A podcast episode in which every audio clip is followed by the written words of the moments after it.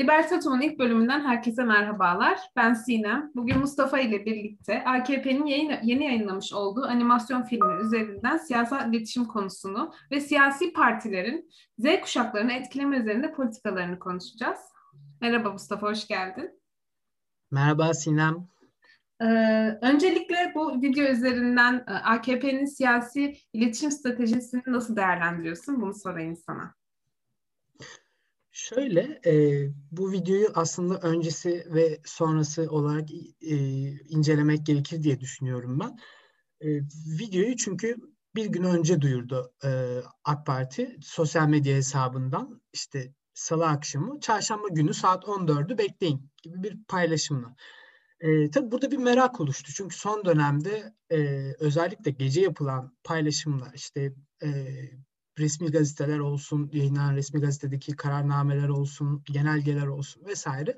E, bu gece saatlerinde herhangi bir şey paylaşıldığında artık insanların beklentisi çok yükseldi. Çünkü bir kapanma kararı alınabiliyor, marketlerle ilgili kararlar alınabiliyor, bakanlar alınıyor, bakanlar gönderiliyor, sözleşmeden çıkılıyor, giriliyor vesaire. Böyle bir beklenti oluşturuldu. Herkes hani acaba ne gelecek e, diye beklemeye başladı. Çarşamba günü saat 14'te AK Parti'nin resmi sosyal medya hesabından işte bugün konuşacağımız e, o animasyon film yayınlandı. Bu aslında hani daha fare doğurdu tabirinin bir e, örneği oldu. Çünkü insanlar hani ne geleceğini çok daha büyük böyle şeyler bekleyerek e, düşünüyordu. Fakat kimsenin belki de düşünmediği bir şekilde bir animasyon film yayınlandı. E, bu film gerçekten hani ilginç, şu anlamda ilginç. E, AK Parti gibi hani neredeyse 20 yılı e, doldurmuş, 20 yıl aşmış hatta e, bir partinin siyasi iletişim, siyasal iletişimde böylesine hatalarla dolu bir e, propagandayı devreye sokma çabası e, bazı şeyler üzerine düşündürttü. Yani bunlardan e, ilki şuydu, siyasal iletişim dediğimiz şey de partiler açısından iki çeşit e, iletişim söz konusu yine. Bunlar e, ilk bunlardan ilki kendi seçmenine yönelik e, yapılanlar, ikincisi de yeni seçmenler kazanmak üzerine yapılanlar. Hani kendi seçmenine yönelik yapılanlar genelde işte o kitleyi bir arada tutmak, e, o kitleyi bazı politikalara ya da bazı söylemlere inandırmak üzerinden e, yürütülüyor. Ama yeni seçmenler kazandırmak, kazanmak amacıyla yapılan siyasal iletişim faaliyetlerinde ise adı üstünde e, hiç şimdiye kadar o partiye oy vermemiş insanların kazanma çabası e, ön plana çıkıyor. Bu video yani gerçekten büyük bir şey başardı. O da şu, e, ikisine de hizmet etmedi. yani eğer sadece kendi seçmenini inandırmaya ya da yeni seçmenler kazanmaya hizmet eden bir video olsaydı bunda kısmi bir başarıdan söz edilebilirdi. Fakat ikisini de başaramadı. Neden başaramadı? Belki şunu düşünmek lazım. Her siyasi partinin e, oy veren tabanında iki çeşit insan bulunuyor. Bunlardan birisi o partiye bir takım tutar gibi, bir e, işte adeta bir dine, bir e, milliyete bağlılık gibi o partiye bağlanan ve her ne olursa olsun oy tercihini değiştirmeyen ya da çok çok zor değiştiren insanlar. Diğeri ise, diğer kesim ise e, daha geçişken, daha mantıklı karar veren, daha rasyonel bir şekilde oy tercihlerini gerçekleştirenler. Bu video bu ikisine de hitap etmeyi başaramadı. Burada da ayrıca bir e, başarı söz konusu. Şimdiye kadar e, onca siyasi e, siyasal iletişim hamlesi içerisinde AK Parti'nin. E, burada tabii video özelinde konuşmak gerekirse Sinan, e, şöyle bir şey ön, ön plana çıktı. Birincisi e, animasyon Türkiye'nin en büyük partisi ve en fazla hazineden e, pay alan partisine göre e, başarısız şu anlamda. Görsellik olarak, işte çizim olarak, efekt olarak, seslendirme olarak nereden bakarsan bak e, başarısız sayılabilecek bir animasyon. Bu teknik kısmı işin. E, ama asıl mesele senaryo kısmı. Yani senaryoda öyle büyük tırnak içerisinde söylüyorum hatalar var ki AK Parti açısından. Yani mesela e, tamamen muhalefetin tezlerini dillendirmek üzerinden bir e, karşı propaganda oluşturulmaya çalışılmış. Ama burada şöyle bir sıkıntı var. Karşı propaganda e, muhalefetin söylemlerini birebir alıp tekrar ederek, ona cevap vererek yapılabilecek bir şey değil. Bu e, tamamen sizin kendi seçmeninize karşı tarafın tezlerini iletmekten e, ibaret bir sonuç veriyor ki öyle oldu. Yani bu e, video paylaşıldıktan sonra e, CHP'nin mesela e, kurumsal hesabından, kurumsal Twitter hesabından bu video paylaşıldı. Ee, işte Kılıçdaroğlu bir tweet attı. Onu daha sonra geleceğim o tweet'e. Sana da onunla ilgili bir şey sormayı düşünüyorum. Ee, ama şu, şu sonuca vardı bu video. Ee, kesinlikle kendi e, yola çıkış amacına uygun sonuçlar vermeyen bir video. Bunun işte hani karakterleri düşünelim. Bir Kılıçdaroğlu tipolojisi var. E, kötü adam rolü verilmiş ama kesinlikle kötü bir e, karakterde değil anima, animasyon açısından. E, işte bir bilim adamı var kötü niyetli olduğu söylenen. E, bilim adamı ne derse e, onu uygulayan bir e, Kılıçdaroğlu profili çizilmiş. Yani burada da aslında e, bir tırnak içerisinde hata yapılmış animasyon açısından. Daha sonra mesela videonun ilerleyen kısımlarında işte yalan makinesinden çıkan bazı yalanlar dillendirilmiş. E, bunlar muhalefetin zaten zaman zaman dillendirdiği e, ve aslında yalanlanmamış da olan birçoğu şeyler. İşte e, mesela e, iktidar partisinin kendi bazı yandaşlarını uçak kaldırıp İsviçre'den, Hollanda'dan, İngiltere'den alıp koronavirüs tedavisi için Türkiye'ye getirmesi gibi da işte ne denebilir? İşte Sağlık Bakanı'nın Sağlık Bakanı'na yönelik bazı eleştiriler. İşte e, mesela külliyedeki şey e, klozetlerin altın olup olmaması vesaire. Yani bunları e, resmen bunların propagandasını yapan bir video yayınladı. E, ve sonunda da AK Parti dezenfektan esprisi var. Şaka gibi ama değil çünkü çok kısa bir süre önce bu ülkenin bir bakanı e, bu ülkenin ticaret bakanı hatta e, kendisinin kendisinin ve eşinin kurduğu e, dezenfektan şirketinden kendi bakanlığına dezenfektan alımı gerçekleştirdikten sonra görevden alındı. Yani aslında dünyanın herhangi bir yerinde e, bir tür e, yani hükümetin devrilmesine sebep olabilecek bir olayı Türkiye'de e, muhalefet bile doğru düzgün dillendirmemişken e, AK Parti yayınladığı bu video ile onun da mesajını verdi. Yani baştan sona e, stratejik olarak korkunç hatalarla dolu bir video ve sonunda da muhalefetin bir süredir dillendirdiği 128 milyar dolar nerede söylemi hani resmen vatandaşın bilinçaltına işlenmiş e, videoda. Videoyu izleyen herkes için bunu söyleyebilirim.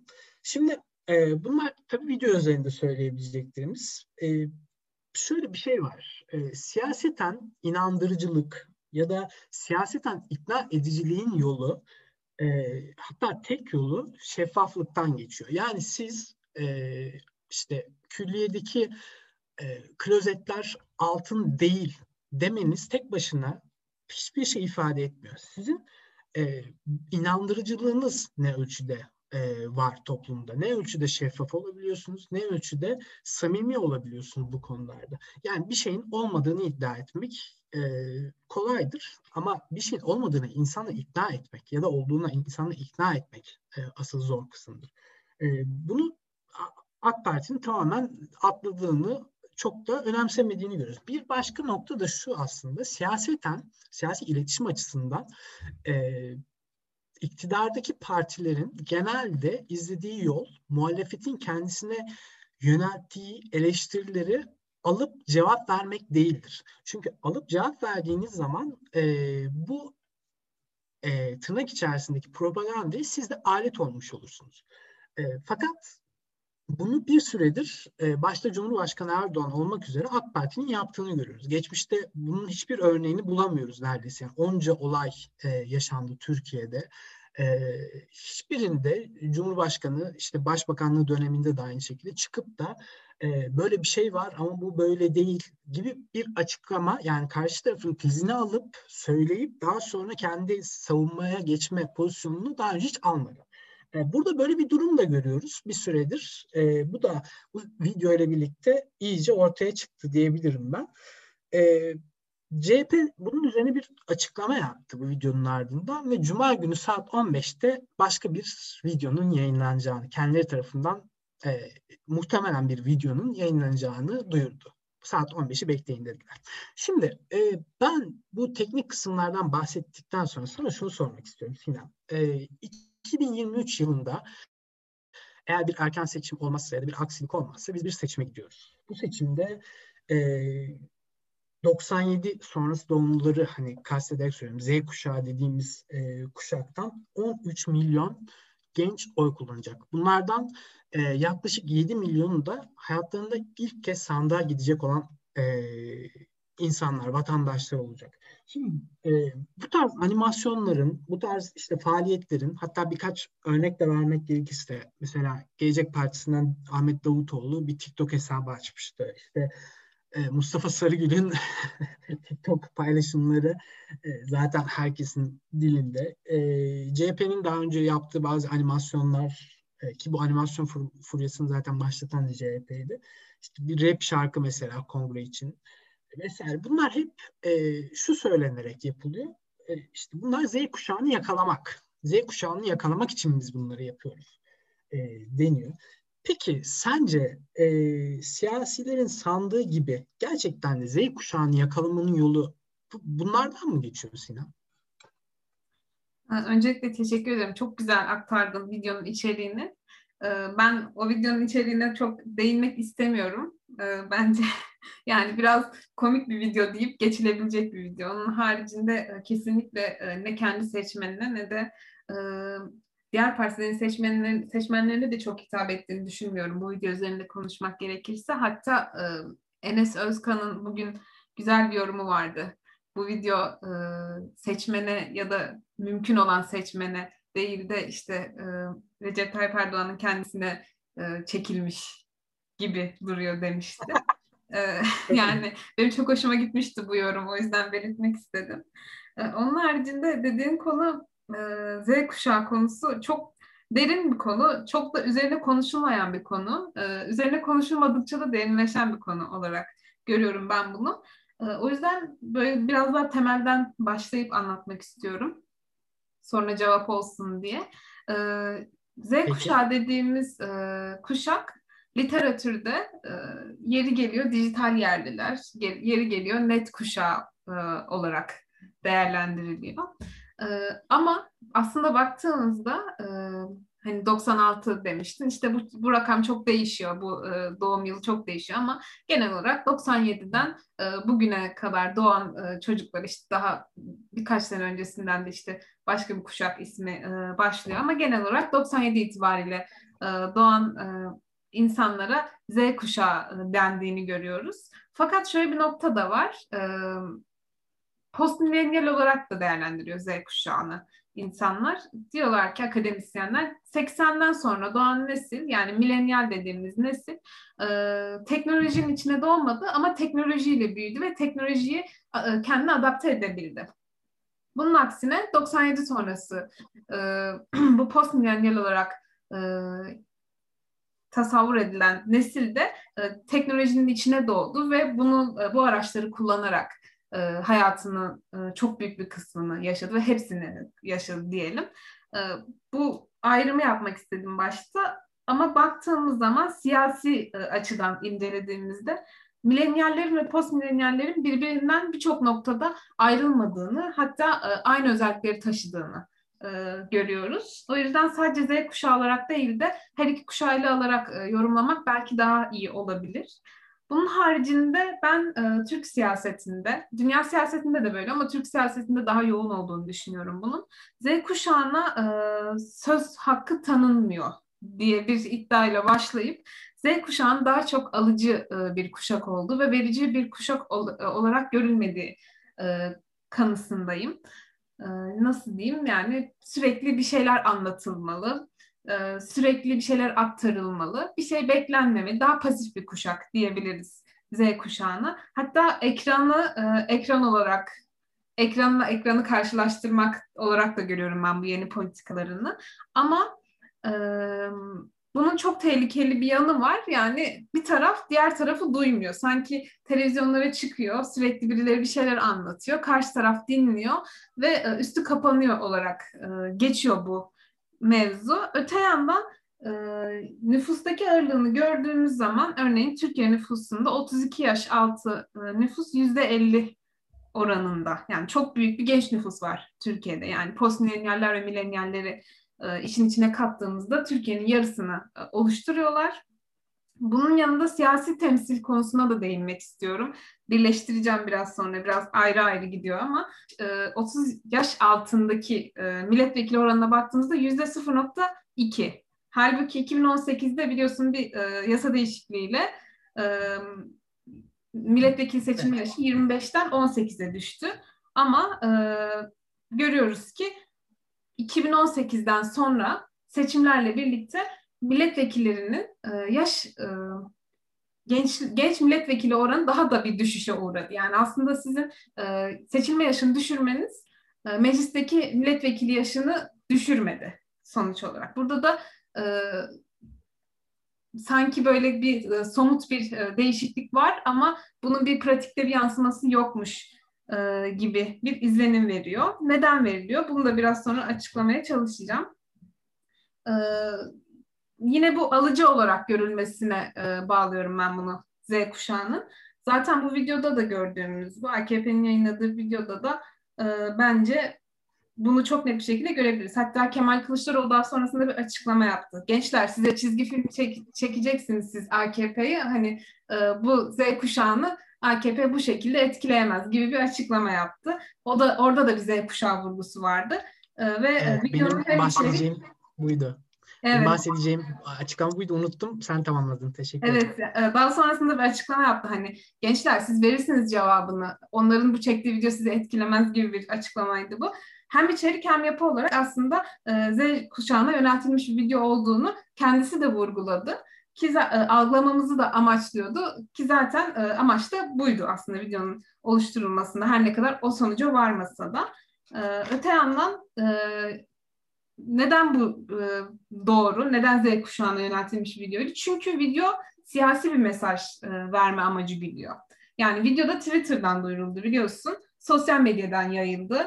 Ee, öte yandan nesillerin sosyal medya kullanma amaçlarına e, yönet, yöneltiyor bu bize. Hani e, hangi nesil nasıl sosyal medya kullanıyor, ne amaçla sosyal medya kullanıyor. Literatür incelediğimizde evet, de e, araştırmalara da baktığımızda bu boomer ya da silent işte sessiz nesil dediğimiz nesiller e, siyaseti daha çok işte yazılı kaynaklardan e, takip ediyor veya televizyondan takip ediyor.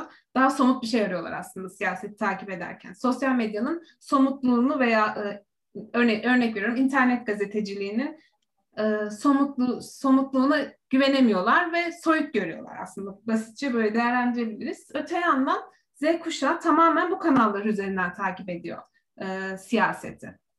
Ama öteki kuşaklar işte bu kuşak çatışması dediğimiz konu aslında çok hayatımızın içinde olan bir şey. Ama çok böyle basit bir konuymuş gibi geçiyoruz ama e, bu boomer ya da silent dediğimiz nesiller e, gençlerin gazete okumamasını, veya televizyon izlememesini, açık oturumları izlememesini e, sanki apolitikleşme eğilimi olarak görüyorlar. Ama halbuki e, kendi sosyal medya hesapları içerisinde siyasetten ayrılmamış bir e, hayat orada idare, idare ediyorlar.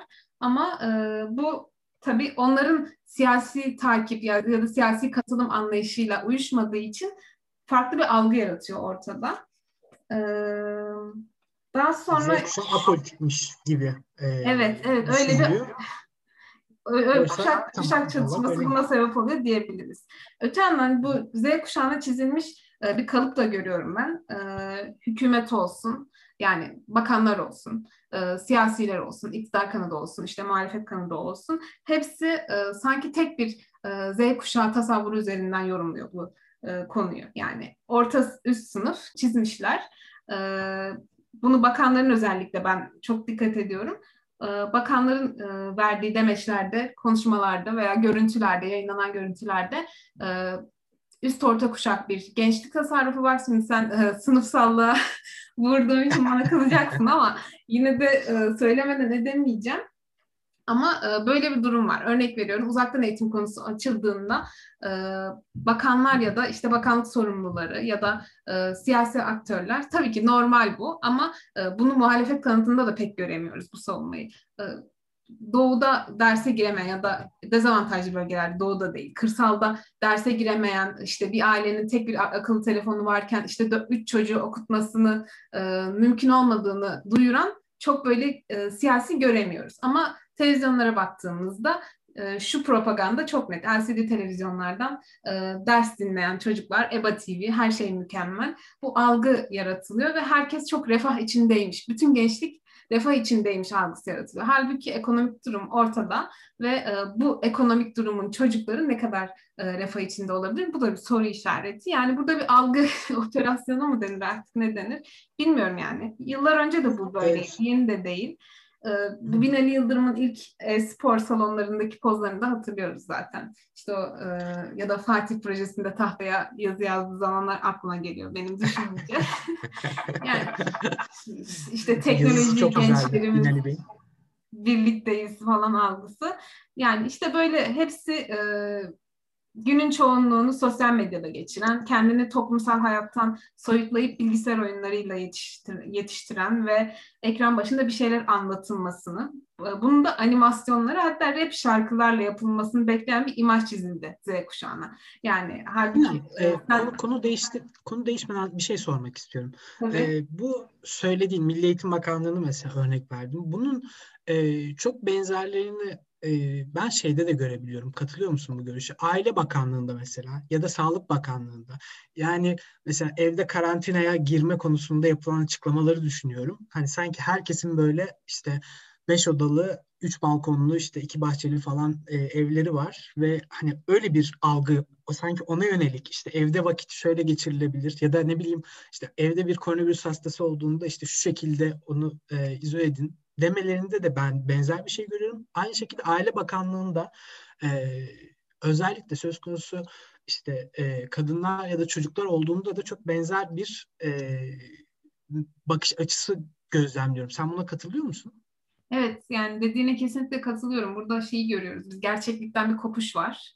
Ee, bu kopuşu da e, aradaki köprü de kurulamıyor. Yani işte mükemmel evet. hayatlar işte e, karantina işte keyfimize bakıyoruz gibi bir akım başladı ya e, işte sürekli şeyler veriyor televizyonlarda dikkat ettiysen işte karantinada günlerinizi böyle geçirebilirsiniz çocuğunuzla şu oyunları oynayabilirsiniz e, gibi reklamlar dönüyor sürekli. E, sanki içimize kapanıp huzur bulacakmışız gibi bir algı da yaratılıyor. Yani işte bu birazcık e, halkı e, üst orta sınıf ya da orta sınıfa oturtup e, onların küçük dertlerini eylemek için e, varmış gibi e, bu bakanlıklar ya da bu e, devlet kurumları öyle bir algı var dediğine katılıyorum ama e, buna de, değinmeden e, kuşak farkında değinmenin konumuzu daha e, net tutabileceğini düşündüğüm için ben Milli Eğitim Bakanlığı üzerinden ilerledim. E, hatta bu şeyden bahsediyordum, imajdan, Z kuşağı imajından. Bunun da çok önemli olduğunu düşünüyorum ben burada. Yani bu işte oturan, işte e, ekran başında bir şeyleri bekleyen, işte sürekli animasyonları izleyip yani sen 22 yaşındasın. Sen de bize kuşağı mensup olarak soruyorum sana. Sen eğlendin mi o videoyu izlerken? Ya etkilendin mi veya hani ya sadece ben şey eğlendim eğer onu soruyorsan. şu, e, eğer eğlendin mi diye soruyorsan eğlendim. Kartinin videosu üzerinde de sormuyorum. Mesela e, Mustafa Sarıgül'ün videoları var TikTok'ta. E, onlar e onlar eğlenceli onları katmıyorum. Kemal Kılıçdaroğlu'nun eğlenmediğimizi iddia ederim. Var. Kemal Kılıçdaroğlu'nun animasyonları var. Yani işte burada e, biz de Z kuşağıyız. Biz eğlenmiyoruz. Arkadaşlarımız da çok etkilenmiyor. Yani eğlensek bile etkilenmiyoruz. Demek ki bir, bir e, Kesinlikle. Şey... Oradaki eğlenmemiz bizim etkilenme eğlenmesi değil. Hatta tam tersi de bir eğlenme. Yani alaya alma işte Sarıgül'ün e, hareketlerinin tamamı şu an Z kuşağında bir alayla karşılanıyor. Hani bundan etkilenen ben şimdiye kadar bir insan bile görmedim. Ya da ne bileyim işte TikTok açan siyasetçiler e, dediğin gibi işte rap şarkı ile seçim e, müziği yapan partiler falan. Bundan yani en azından kendi çevrim için konuşuyorum. Etkilenen kimse görmedim dediğin gibi. Yani burada etkilenme dediğimiz şey çok e, basit bir anlama gitmesin ama hani burada karar alma mekanizmanızı etkiliyor mu bu e, yapı, yapımlar, e, bu şarkılar? Mesela biraz e, daha objektif olmak gerekirse İyi Parti'nin bu e, gençlere ilk çıkardığı şarkılar ben güzel bir mesaj verdiğini düşünüyordum. Yani etkileyici olduğunu düşünüyordum. Karar alma mekanizması ne kadar etkiler etkilemez onu bilmiyorum ama daha böyle harekete geçirici bir olgusu vardı. Burada harekete evet, geçiricilik görmüyoruz. Yani e, AKP'nin de CHP'nin de yayınladığı animasyonlarda ben e, biraz daha pasif bir e, kuşağa bir şeyler anlatıyorlar, bir şeyler dikte ediyorlarmış gibi hissediyorum. Burada harekete geçirici bir unsur olsaydı karşı tarafı e, biraz daha e, verici bir e, özellik taşıdığını söyleyebilirdik. Yani bu niyetle yapılmış videolar olduğunu söyleyebilirdik ama e, bundan çok uzak olduğunu düşünüyorum ben. E, bu imaj meselesine tekrar dönmem gerekirse e, işte hatırlatayım bu muhalefetin de e, bu imajı desteklediğine yönelik e, Kemal Kılıçdaroğlu'nun işte bir arabasından aracından inerken e, selfie ile başladığı bir video var 2018 yılında e, seçim döneminde. O, o videoda e, Instagram filtrelerimiz çoğalacak, Snapchat efektlerimiz çoğalacak, işte oyunda cheat olmayacak, bug'lar azalacak, işte internet hızı, şu bu. Yani komik bir videoydu bence yani. O, o başlangıçtı benim için. Onu görünce bir sinirlerim bozulmuştu açık konuşmak gerekirse. Öte yandan e, Mustafa Sarıgül'ün TikTok videoları falan var işte fitness salonlarında vesaire. Burada da hani şeyi görüyoruz yine e-sporcu gençler var. işte fitness'ta takılan gençler var. Biz de bakın sizler gibi sizin dilinizden anlıyoruz. E, peki hangi gençler? Hani bu gençler, bu saydığımız gençler Z kuşağının yüzde kaçını oluşturuyor? Bu bir soru işareti burada mesela sonuç olarak aktif siyasetin aktörleri bir e, Z kuşağı profili çiziyor. Ama gerçekte olanla çok uzak bir profil olduğunu düşünüyorum ben bunun. Yani e, kendileri alıcı karakterleri. Kapsıyor. E, efendim? Diyebiliriz. Ya da dediğin gibi çok küçük bir azınlığı kapsıyor bu çizdikleri. Evet, e, evet. yapmaya çalıştıkları. Evet, yani e, kendileri alıcı karakterde bir e, Z kuşağı çiziyor ve kurumsal siyasetten uzak tasavvur ediyor aslında bu Z kuşağını. Ve dolayısıyla onu apolitik olarak nitelendiriyor. Başa dönmem gerekirse, o apolitik, apolitik olma mevzusuna dönmem gerekirse. Halbuki geleneksel siyasetten bu kadar uzak olmalarının altında e, başka başka nedenler yatıyor ve biz bu nedenleri sorgulamıyoruz. Yani Türkiye'de bu nedenlerin sorgulanmadığını görüyorum ben. Tabii e, uluslararası e, siyasette ya da diğer ülkelerin e, araştırmalarına baktığımızda Amerika'da özellikle bu konu üzerine çok uğraşıyorlar. İşte Z kuşağı neden şu anda işte partilerde yer almıyor ya da siyasi katılımlarını nasıl gerçekleştiriyorlar üzerine veya neden uzaklaşıyorlar, apolitikleşiyorlar mı e, soruları üzerine çok fazla çalışma var ama Türkiye'de böyle bir çalışma henüz e, yeşerememiş ve zaten çok ciddi alınan bir konu da değil. Seçim dönemine doğru yine e, buna yoğunlaşılır mı ondan da çok emin değilim. Ama e, bu nedenlerden birazcık bahsetmem gerekirse e, birincisi Z kuşağının siyaset anlayışıyla boomer ve e, sessiz e, silent kuşak arasındaki farklar olduğunu düşünüyorum ben. Öncelikle e, Z kuşağı olaylara daha kapsayıcı bakabiliyor. Belki destekler misin bu görüşü bilmiyorum ama daha küreselci ve özgürlükçü yorumlayabiliyorlar. Z kuşağı kat, kat, katılıyorum. Katılıyorum buna. En azından kendi çevremde gözlemlediğim e, bu fikri destekliyor benim. Evet yani aslında en muhafazakar Z kuşağını bile oturup e, çok uç fikirlerde konuşmak e, çok tam mümkün değil mümkün değilmiş gibi gelmiyor bana açık konuşmak gerekirse. Evet, yani muhafazakar şey, gömleği önceki, çıkarmış yani, bir nesil görüyoruz baktığımız zaman. Evet. Önceki önceki nesillere göre hani sekülerleşme tanımındaki gibi önceki nesillere göre daha e, küresel düşünebilen e, bir gençlik olduğu kesin şu anda. Yani katılıyorum buna. Evet yani e, dediğim gibi sorunları önceki nesillerin yorumladığı gibi. Çünkü bu önceki nesillerden kastım bizim işte dedelerimiz vesaire de değil. O meclisteki dedelerimiz diyeyim artık. E, meclisteki boomer ve silent'ların yorumladığı gibi sorunlar internet hızından ibaret değil. E, daha e, kapsayıcı bir nesil e, Z kuşağı. Çünkü ayrımcılık yaratan konseptlere daha olumlayıcı bakıyorlar. Tabii bunu yine uluslararası anlaşma, şey, uluslararası araştırmalara dayanarak söyle, söylemek zorundayım. Türkiye'de çok olmadığı için ama cinsiyet tartışmaları, ırk tartışmaları yani etnisite bunların üzerine daha olumlayıcı, daha birleştirici baktığını görüyoruz işte.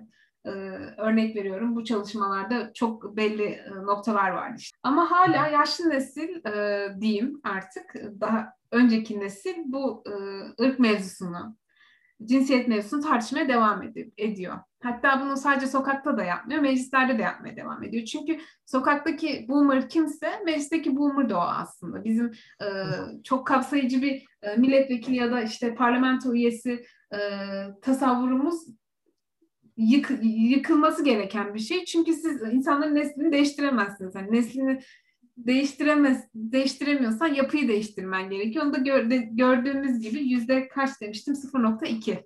30 yaş altı e, milletvekili yani iki tane falan Z kuşağından e, milletvekili var şu anda mecliste. E, onların bile ben Z kuşağını yakalayabildiğini düşünmüyorum. Ben Z kuşağını yakalamak mecliste bir günüm diye hani vlog çekmek de değil. E, onlarda bile e, bu diğer milletvekillerinin düştüğü hataları ya da işte onların yaptıkları e, tarzda siyaseti gözlemleyebiliyoruz açıkçası. Yani sadece, zaten az e, sayıları ama onlarda da hani tam olarak meseleyi anladılar mı ya da anlıyorlar mı çok emin değilim. Yani belki orada e, dediğine katılıyorum. E, yine ters düşebiliriz ama e, kuşak çatışması olmasa bile bir sınıf çatışması e, kavramı ortaya çıktığını düşünüyorum ben orada. Çünkü oradaki e, Z kuşağının e, imajının da çok değiştiğini düşünmüyorum. O milletvekili, bahsettiğim milletvekilinin kafasında yani. Orada da bir orta üst sınıf bir Z kuşağı var. E, ona yönelik bir e, içerik üretimi var. Ona yönelik bir e, temsil var diyebiliriz belki. E, onun haricinde ne diyebilirim? Yani bu yaşlı neslin hala bunları tartışıyor olması işte bu cinsiyet e, konusuna dönersek ya da işte ırkçılık konusuna dönersek e, bu aralarındaki uçurumu yani nesiller arasındaki uçurumu daha fazla açıyor ve e, dolayısıyla temsili demokrasiye bir kilit vuruyor bence bu noktada. Çünkü siz o halkla, temsil ettiğiniz halkla aranızda olan uçurumu e, ne kadar açarsanız onu te- temsil etme oranınız da o kadar azalır. E, peki ben temsil etmeyen bir e, kuruma neden ben e, inanayım? Yani neden ben bağlılık göstereyim? Neden bu kurumun politikliğini yapayım aslında? Burada bir politik anlayışın da dönüştüğünü görüyoruz biz. Temsili demokrasinin e, vermiş olduğu bu e, zafiyet zaten ve e, daha sonrasında bu uçurumun iyice açılması e, aslında kuruma olan bakışı Z kuşağının e, sorunu değil de bana kuruma e, kurumla Z kuşağı arasındaki problemin sonucu olarak görüyorum ben bu apolitikleşme diyebileceğimiz belki eğilimi. Ee, bir gün e, birlikte belki e, temsili demokrasiden e, doğrudan demokrasiye geçiş tekrar mümkün olabilir mi bu yeni kuşakla birlikte, bizim kuşağımızla birlikte? Belki bunu konuşabiliriz. E, yani bu teknolojik imkanların artmasıyla birlikte karar alma süreçlerine e, katılımın artması mümkün mü? Mümkün olursa bu iyi mi olur, kötü mü olur? Bir gün seninle bunu konuşmayı, tartışmayı da isterim açıkçası Sinem. Evet, evet güzel olur. Yani bu bu konuyu tartışsak ve belki de elektronik e, oylama yöntemlerinin bunu dönüştürüp dönüştüremeyeceğini tartışsak güzel olabilir. Bir sonraki programlarımızdan birinde, bölümlerimizden birinde. E, bu temsil demokrasiden atlayıp başka bir konuya geçeyim. Meclis ve gençlik arasındaki uçurumdan yine konuşmak gerekirse yani yüzde ellinin temsilini e, formaliteden icra etme durumu var aslında şu anda. Yani e, 32 yaş altı e, neslin yüzde 50'yi oluşturduğunu söylemiştik. E, kadın temsilinde olduğu gibi aslında. Aynı problem yani. Kadının e, temsilinin nasıl bir erkek tarafından e, gerçekleştiremeyeceği, gerçekleştirilemeyeceği iddia ediliyorsa ben de aslında burada benzer bir şeyi iddia ediyorum. Bir gençliğin e, temsilinin e, bir boomer tarafından, e, aslında bu boomer nefreti de değil, bunu da yanlış anlaşılmak istemiyorum ama bir boomer tarafından çok da kolay temsil edebileceğini düşün, düşünmüyorum. E, tabii burada bu problemlerden sonra çareyi nerede arıyorlar? E, gençler seslerini duyurabilecekleri yerde arıyorlar tabii ki. Mesela bu Boğaziçi eylemleri biliyorsun çok büyük bir örnek buna. Yakın zamanda gerçekleşen bir örnek. Sesini duyurmak evet. isteyen Z kuşağı diyebiliriz. Çok büyük bir çoğunluğu. E, çeşitli sıfatlarla ötekileştirildi. Yani bu eylemlerden sonra. Şimdi e, siz kurumlardan uzaklaştırdınız Z kuşağını meydanlardan da uzaklaştır, meydanlardan da uzaklaştırdınız ve sonra apolitik dediniz. Aslında e, ekranın başında olmaya hapsettiniz e, diyebilirim. E, ekranın başına hapsedince de ona bir şeyler ve sesini duymadığınız insanın almadığını, hani bir şeyler veremeyeceğini de e, düşünürsünüz. Yine başa dönüyoruz burada. E, iktidar olsun, muhalefeti olsun, küçük partisi, büyük partisi, yeni kurulmuş, eskisi, en köklüsü olsun. E, herkesin ben burada bir e, bu algıya emek verdiğini, bir hizmet ettiğini düşünüyorum günümüz siyasetinde. Bilmiyorum sen katılıyor musun ama ben böyle düşünüyorum. Yani katılmamak elde değil e, söylediklerine.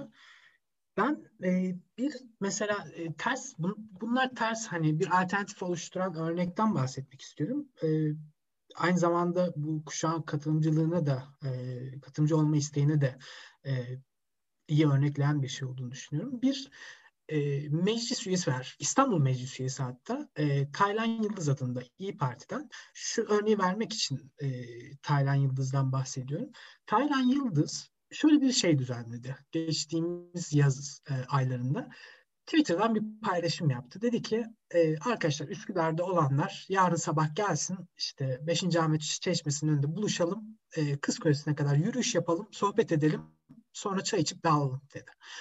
Ve o, o sabah ben gittim mesela. E, kalkıp beni yatağımdan kaldırıp oraya götürebildi. Oysa yani ne aktif siyasete dair e, iyi düşüncelerim var ne de işte siyasi partilere dair ama ona rağmen ben kalkıp gittim. Beraber yürüdük. Orada katılan birçok kişi vardı. Herkes e, tek tek düşüncelerini söyledi, eleştirilerini ya da işte fikirlerini açtı. Beraber işte oturduk, çay içtik, muhabbet ettik ve dağıldık. Bu bana çok gerçekçi bir e, şey gelmişti o bu konuştuğumuz bağlamda. Hani hep kötü örnekleri verdik belki bir tane de iyi örnek vermek lazım diye e, bunu söylemek istedim. Evet ben de iyi, iyi örneklerime gelecektim birazdan. Senin de bunu eklediğin güzel oldu. evet şey Taylan Yıldız'ın e, Twitch yayınlarını da e, görüyoruz. Yayınlanıyor evet, evet. İşte örnek verelim. E, Mansur Yavaş da yakın zamanda böyle bir şey yaptı. Tabii bu e, neden önemli? E, biraz sonra değineceğim isimler de var. Bu şekilde siz e, sadece bir video yayınlayarak değil, aslında videonun etkileşimli olduğunu ya da gerçek hayatta işte e, Üsküdar'da oturup çay içebilmek gençlerle sizin gençlerin e, söz, sözünü dinlediğiniz e, algısını yaratıyor. Bu e, bu noktada çok önemli buluyorum ben bunu. Çünkü bu pasifleştirme e, algısını yıkan bir durum olması gereken bu aslında.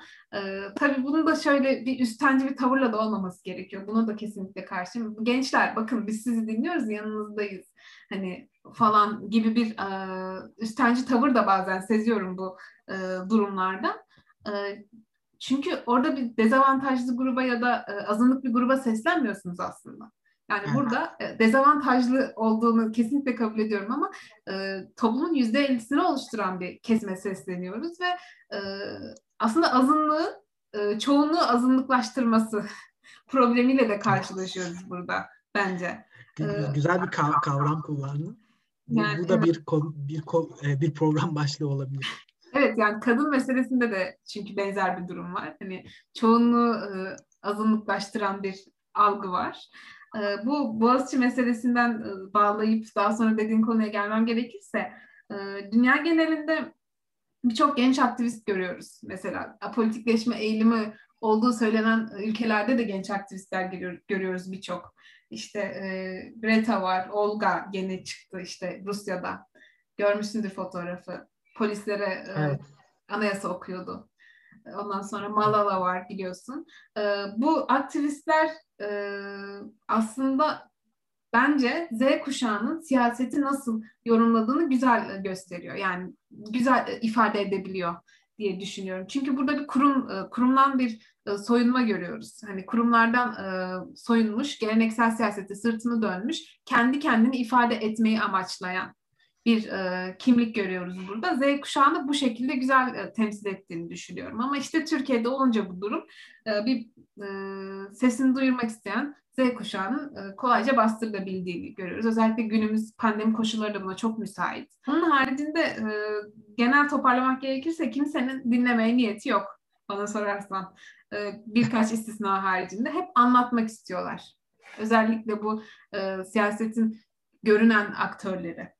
Ee, mesela bu 2018'deki videodan sonra Kemal Kılıçdaroğlu e, çok tepki aldı biliyorsun işte böyle video mu olur gençler sadece işte Instagram efektlerini mi düşünüyor gibi birçok tepki e, evet, memleket verildi. bu haldeyken memleket bu haldeyken gerçekten öyle.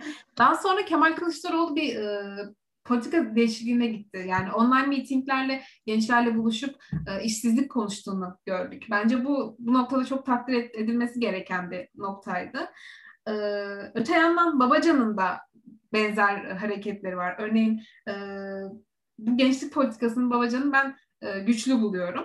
E, örneğin Flu TV'de çıkıp e, Z kuşağına iki gençle birlikte röportaj yapması e, gerçekten şeydi evet Z kuşağı var.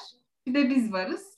Ve siyaseti Z kuşağı Z kuşağını siyasetimizle ikna etmeye çalışıyoruz. Algısını üreten bir durumdu. O noktada e, kuvvetli buldum. Veya parti kurulmadan önce gençlerle buluşup söyleşi düzenlemesi e, belki de Z kuşağı üzerinde meşruiyetini arttırdı Ali Babacan'ın. Belki bir örnek de e, buna ben ekleyebilirim. E, mesela Gelecek Partisi lideri Ahmet Davutoğlu da Clubhouse'da bir e, odaya katılmıştı e, geçtiğimiz haftalarda. Mesela o da çok konuşulmuş ve takdir edilmişti e, bizim kuşak tarafından.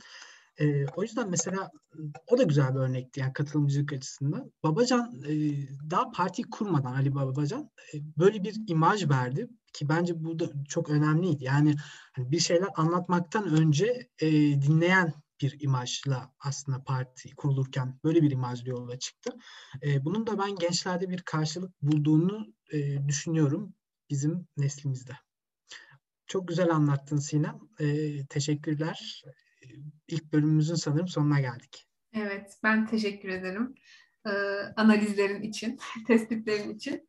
E, bir sonraki bölümde görüşmek üzere diyelim.